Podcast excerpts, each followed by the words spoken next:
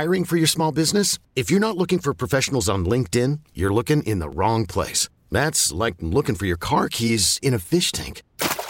LinkedIn helps you hire professionals you can't find anywhere else, even those who aren't actively searching for a new job but might be open to the perfect role. In a given month, over 70% of LinkedIn users don't even visit other leading job sites. So start looking in the right place. With LinkedIn, you can hire professionals like a professional. Post your free job on linkedin.com slash recommend today.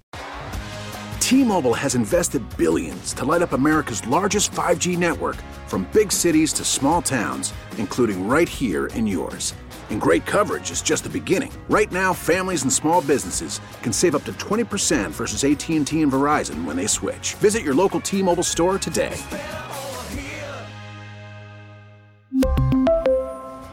Plan savings with three lines of T Mobile Essentials versus comparable available plans. Plan features and taxes and fees may vary. I'm Dr. Laura Murillo, President and CEO of the Houston Hispanic Chamber of Commerce. Here we are again with another Houston legend, and today, none other than Rick Perez. He's going to tell you a little bit about his business and what he does and why the Houston Hispanic Chamber of Commerce has named him as one of our Houston legends. Well, welcome and thanks for being here. Thank you, Laura, for having me. Well, it's a special day. We want to thank your parents for bringing into the world. Happy birthday. We've got Thank to hear you on your much. birthday. And so proud of you. University of Houston graduate, one of our entrepreneurs of the year several years ago. So we had it right. We, we had you pegged years ago. But uh, Rick, you've been a great friend to the chamber, and we're so very proud of you. You know, there's a lot of people who watch and think, you know, one day I want to become an entrepreneur. But I remember some of your stories, uh, just growing up, working in a restaurant, you know, coming from a family that's worked hard. So tell them what you do today, and then we'll talk about how you got here. All right. Well, telling my story how I got here. Yeah. Well, primarily I was, you know, my dad and my parents brought me from from Mexico City. Didn't speak English. Mhm. Uh, and came to the United States when I was eight years old. Mhm. And you know, lived the American dream. I got an opportunity to go to school, learn, and uh, you know what I learned about uh, what the U.S. gave me was an opportunity to dream big. Yes. and it's been it's been helping. I looked in the waste and recycling business and figured out how uh, people's trash became actually uh, uh, valuable. Yeah. And that's what I've been doing for the last 20, 27 But, but years. what came into your mind? I mean, you're, you're working one day and you think, trash. I'm going to do something with this. Like, Yes. what was the what came into your mind at the time? Is it like over the years you kind of were watching this, or No, you know what? My brother was working Merrill Lynch at the time. I was working as a ba- out- uh, waiter at Outback Steakhouse. Yes. And, and uh, Coca Cola and Pepsi and all had a major issue. You know, what were they doing with these bottles? They kept going to a landfill. Okay. And I flew down to Mexico, saw the opportunity. My dad was doing import export businesses before NAFTA was there. Mm-hmm. And I started going to these books, the Thomas Register books, way before Google. Yes. And I was able to find customers like carpet manufacturers that were willing to take it. And mm-hmm. I flew down there, mm-hmm. figured out a way how to capture them, and uh, that's how we started the company. Then we became the largest recycler of PET bottles in the world. so that was your first big break? You'd say in that oh, business? absolutely. Yeah. So I had my first letter of credit. I was making maybe 80 bucks as a waiter, and uh-huh. I got a $50,000 order. So yeah, Wow. that changed my life. Yeah, I sure bet. did. I bet. And since then, you've never looked back to to uh, working in the restaurant business. I guess, huh? Invested in a couple, didn't turn out too well. That's okay.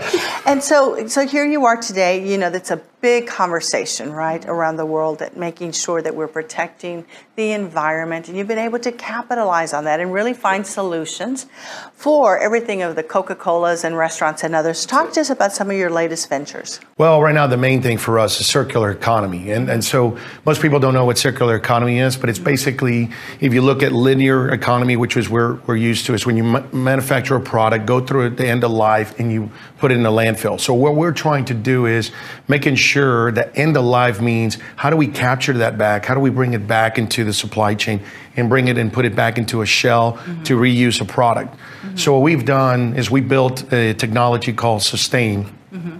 And an easy way to describe it is we're like the Fitbit for the waste and recycling industry. And so what that does, we put all these devices that go and measure everything so we know what it produced, what time it produced, who produced it.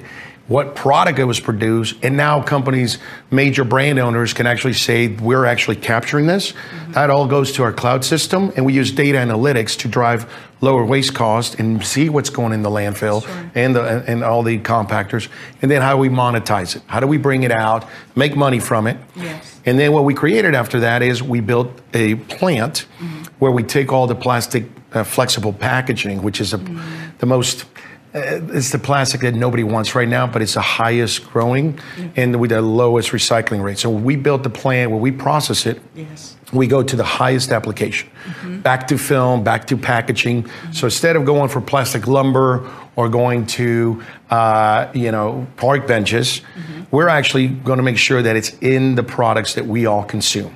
So all the packaging that we put out there, yeah. now you're going to see all the major brands utilizing their own material back into the packaging, back into the yes. shelves, and that circular economy continue to always use it. Yeah, well, that's a new term for me. I certainly did not know what that was, so I'm glad you've educated our, our viewers as well. And very important, as you mentioned, that they can certainly be able to say that they've are themselves monitoring, keeping up with, and you're not guessing, and it's a third party such as yours coming right. in, giving this data, these analytics, correct? Correct.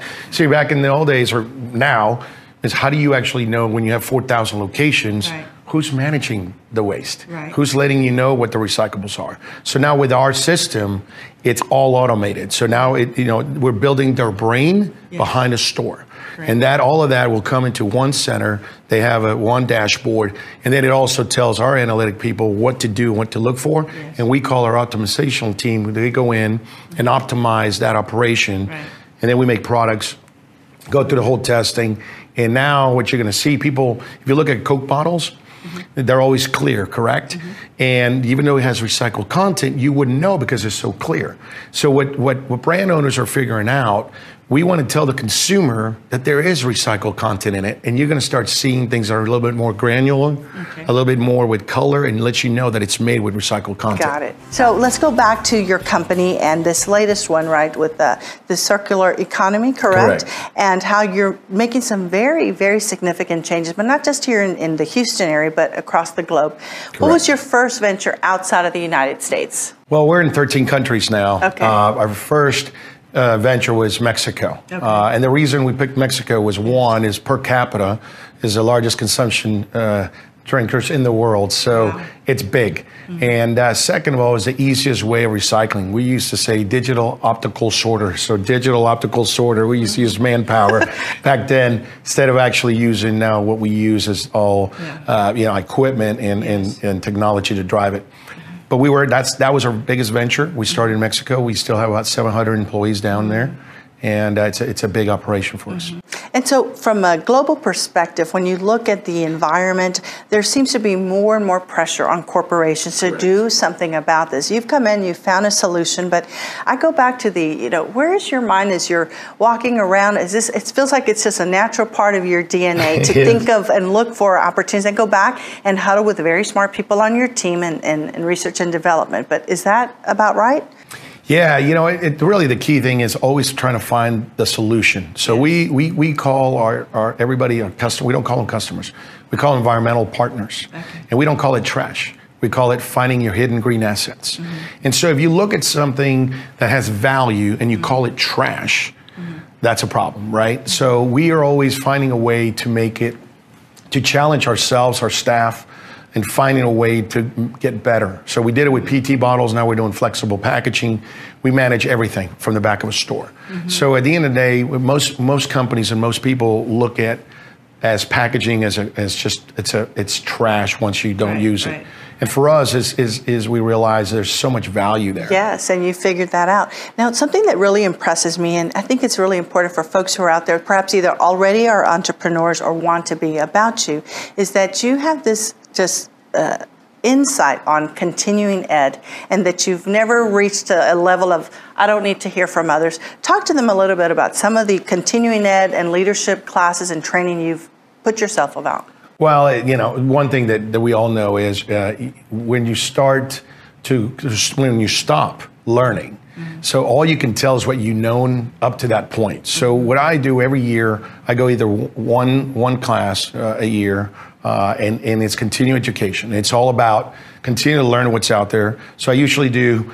Uh, I go to Harvard on, on, for one, uh, and then I go to Singularity University, Okay. and that is, is Silicon Valley technology. So it's really far out there, and what's going to be going on in the in the future, and all the new technology that's going on. Yes. And then you have to figure out how to capitalize that. So right. Like, what does this mean to my Yes. particular business? So one is all case study driven. Yes. And It's all about case studies and bring in what is the best uh, processes, why companies do such a thing, why this one worked, why didn't it work, and then and then uh, Singularity University is more about um, every technology that's out there, Mm-hmm. And probably ninety percent are going to fail.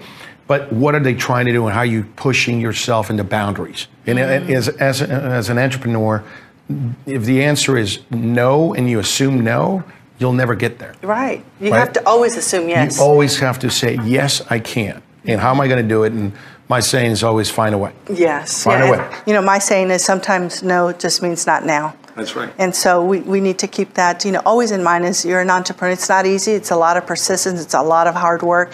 And I know you put in a lot of hours. You're traveling. You're keeping up with folks. Uh, what keeps you motivated to stay on top of all this? Because at this stage of your career, you could just say, you know what, I'm doing okay. But you always are trying to hit that next level. What, what is that about? You know, it's amazing you say that. One, I love what I do. I think that you, you have to be passionate, uh, and I love and figuring out what we can do better for next generations to come. I love everything we do as, as a company. I love the people that I work with. My colleagues are amazing.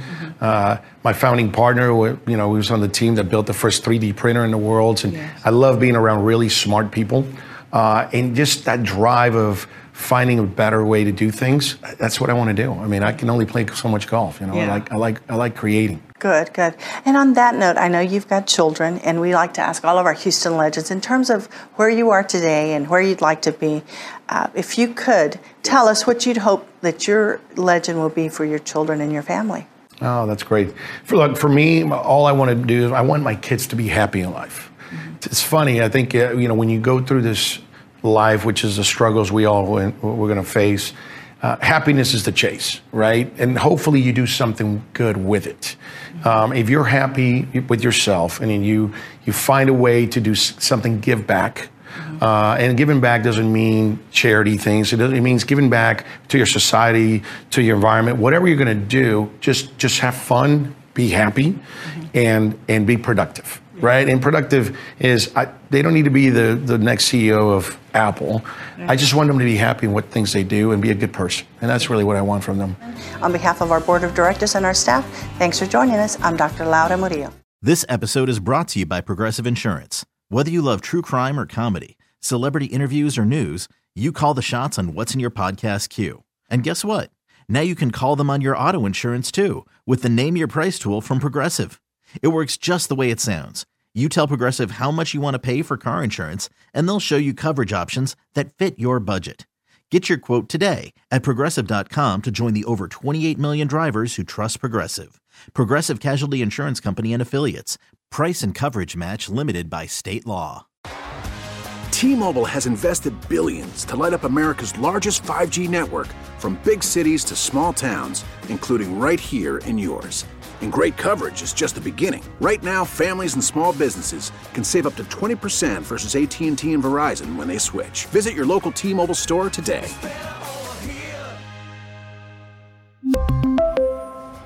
Plan savings with three lines of T Mobile Essentials versus comparable available plans. Plan features and taxes and fees may vary.